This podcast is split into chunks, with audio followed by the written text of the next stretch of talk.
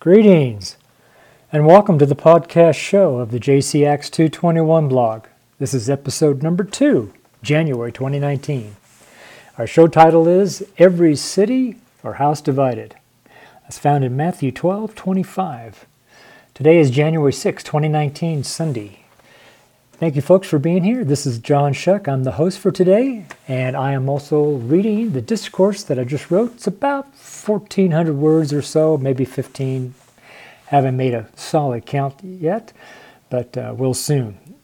So we'll just jump right into it. Matthew 12 25 in the King James Version says, And Jesus knew their thoughts and said unto them, Every kingdom divided against itself is brought to desolation, and every city or house divided against itself shall not stand. I do my schoolwork every day. In the schoolwork is a section that says to write a verse that stands out to the student. Then write that verse for 10 minutes in your journal or notebook or logbook. This goes along with the other daily assignments that are required to be completed for each day. It's pretty interesting how we've got it all set up. So, anyways, when it comes to this section, though, it has us writing a verse over and over again, you know, for at least 10 minutes. Something peculiar almost always happens to me every time. It's like a fire is started under my behind. In other words, I get extremely excited from inside out. It's as if my spirit wants to fly. I know this sounds weird. It's just it's just what it feels like. Anyway, there's no way that I'm ever ashamed or offended with Jesus or the gospel of the kingdom of heaven. I love Jesus and I love all his words.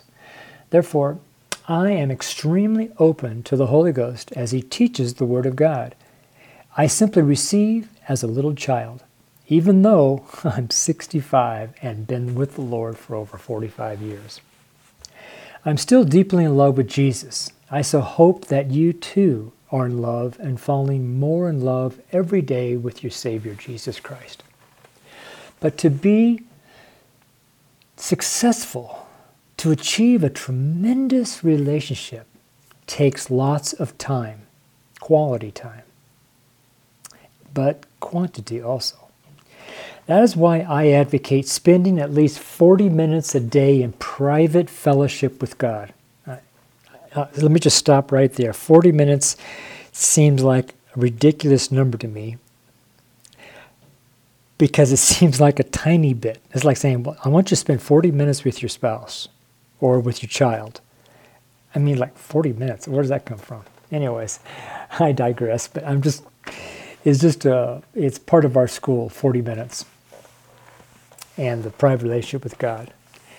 Anyways, this is also how GEC Bible School is set up. By the time every student successfully graduates our school, they should be filled with this amazing love of Christ and love of the Father and love of the Spirit. Yes, it's an amazing, exciting time to be alive in Jesus Christ. It sure seems like I get rambling a lot, and I do apologize if this, you know, disturbs you.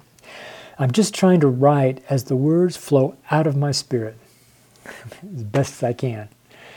As I write, I'm looking directly at Scripture right here on my screen because I write these words on the dis, uh, um, uh, the Sword Searcher Bible software. I'm sorry about that. It's kind of a mouthful. Sword Searcher. I've tried writing on many different software packages, but for some reason, this is different. God bless you, Brandon Staggs, the creator of Sword Searcher. Now, I chuckle to myself when I think that because I know that Brandon knows for sure it was the Holy Ghost who did the creating. He was just going along with the Spirit. You know, as it is written, if you have eyes to see and ears to hear, you know, Matthew 11:15 says, "He that hath ears to hear, let him hear." Proverbs 8:12 says, "Wisdom dwell with prudence, and find out knowledge of witty inventions." Second Chronicles 26:15 says, "And he made in Jerusalem engines invented by cunning men to be on the towers, upon the bulwarks, to shoot arrows with great stones withal. And his name was spread far abroad, for he was marvelously helped till he was strong. Isn't that amazing? God's word is just spectacular. You never know what you're going to find next in it. so, anyways, God's creations are great creations that can be created. Okay, now let's get back to Matthew 12 25. I think what I'm going to do here is piece out the verse in bullet points in like an outline format and with some of my thoughts on each part or each point of it. So here we go. We'll read the verse again. It's Matthew 12, 25 in the King James Version, and it reads And Jesus knew their thoughts and said unto them, Every kingdom divided against itself is brought to desolation, and every city or house divided against itself shall not stand. So I broke this down into one, two, three, seven, eight different points. So this verse I have split up into eight different sections or points. Or uh, point number one is, and Jesus knew their thoughts. And what I'm going to do is I'm going to read the bullet point, and then I'll read my thoughts about those those that little section of verse, and I'll just kind of go through all eight points. So number one again is, and Jesus knew their thoughts. And I wrote uh, beside that, how is it that Jesus knew their thoughts? and did not hear them speak. Is Jesus able to know our thoughts? Are we thinking now? What, I mean, let me rephrase that. What are we thinking now? Can't even read my own words here. Sorry, folks. is it goodness or is it evil? We should always have a clean, righteous thought life in Jesus' name. Several times throughout the Word, we are told about how to think. Thinking right is very important in building our relationship with God. Number two, and said unto them. Jesus is speaking here. However, Jesus is still speaking to his family. Jesus is saying words that edify, exhort, and comfort us. Also, Jesus speaks words for our own good. As you probably know, God is a father of correction. God is not slack in dealing with his children. Believe me. Number three, Every kingdom divided against itself. Okay, this is an exact statement. The word every is predominant and bold in character. Every kingdom. The moment I read this part, I thought of the United States. This country is most definitely divided and has been divided for decades. The USA is in a dangerous position. I'm not savvy on other countries, so the country that you live in, my friend, you would know better its state of well being and based upon this verse. But the verse does say, against itself. This is not sounding, no, it's not sounding very good. It's like, or maybe sounds similar to what I call the disease of cancer, or it's almost what it feels like a disease of cancer. You know, where you know, eats on itself. You know, just think about it for a minute. It's just really an amazing verse. Number four, is brought to destruction. No, is brought to desolation. You know, when I read that word desolation, my first thought was, uh, uh, went back to my, you know, youthful days. I used to do a lot of hiking, backpacking up in the Sierra Nevadas. I'm from Reno, Nevada. And I used to go up behind Emerald Bay at Lake Tahoe, hike up into the pine through the pine trees, and I'd break out into desolation wilderness. Well, Desolation Wilderness is above the tree line. There's no trees, no bushes, nothing. Just rock, white granite rock, big boulders, stones, dirt. I mean, it's just, it looks like desolation. Desolation wilderness. That's what it feels like and sounds like. So in point four, it says, is brought to desolation. That's what I thought about. And so I wrote, this too is an absolute statement of fact. No doubt about it. This will be brought, maybe even kicking and screaming, to desolation. Utter destruction and totally without anything left for life. Wow. This verse is a scary eye opener. Please have eyes to see. Of course, then be obedient to act properly. You know, Isaiah 119 says, if you be willing and obedient. So, number five, and every city. Now, Jesus is not just referring to kingdoms, but also cities.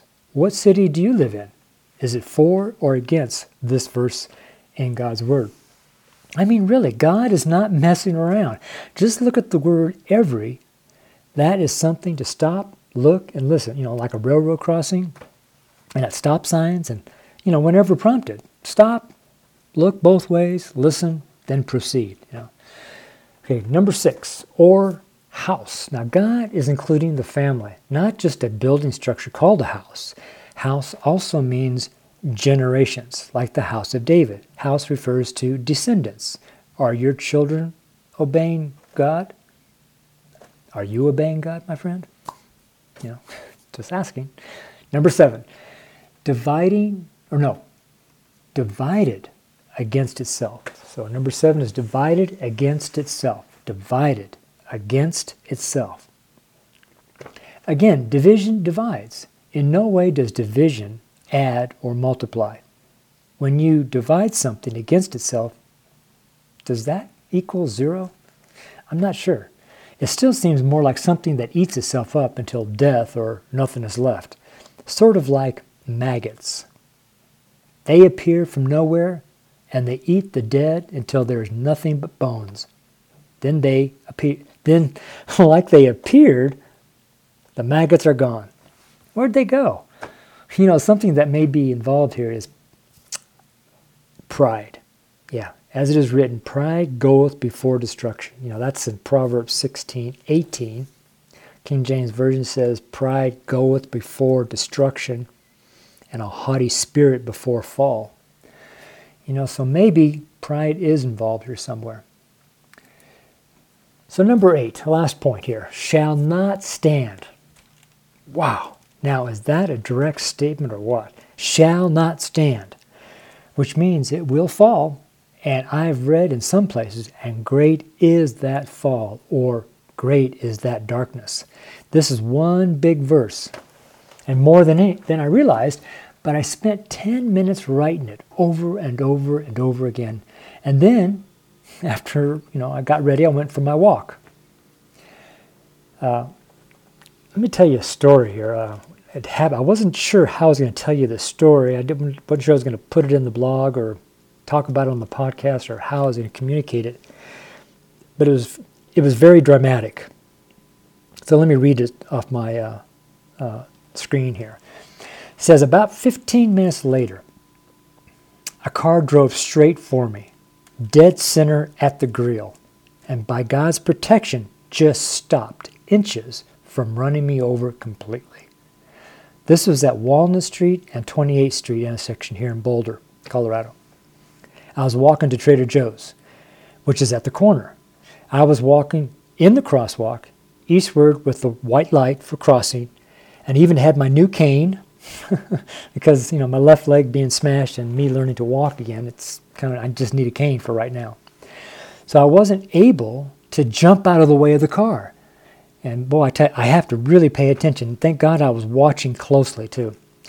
But it was either the car had to stop or it would run me over. Because of my protection, that's in Psalm 91. You know, it's funny, I was meditating on this just before I went for my walk. As I was getting ready, getting dressed, and cleaned up for my walk, I kept thinking about 91. I go, you know, just clear out of the blue. It just I just started thinking about Psalm 91, and I was kind of in my mind reciting that psalm. So, wow, could it be that God knew my future and was preparing me for action at just the right time so that I won't be destroyed? I don't know. I do know that I'm not divided, and therefore I will not be brought to desolation, but will stand in the name of Jesus. You know, the word stand just now, as I was reading this, jumped out at me because I think it's in Ephesians, the armor of God, when you put the armor of God on and you've prayed and all that. Towards the end there said, when you've done all to stand, therefore stand. I mean, think about that word, stand.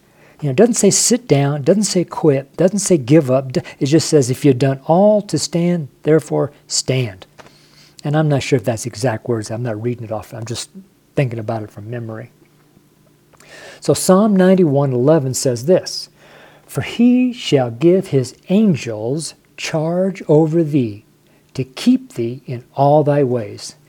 Uh, what I'd like to see, what I'd like to, for you to do is to go read the whole chapter. It's one of the best scriptures in the world. It really, really is. It just it's it's phenomenal. So, anyways, that's it. God bless you, my friend. May the Lord shine upon you. May the Lord give you peace. May the Lord give you grace. And Father, I thank you for looking out after all your children.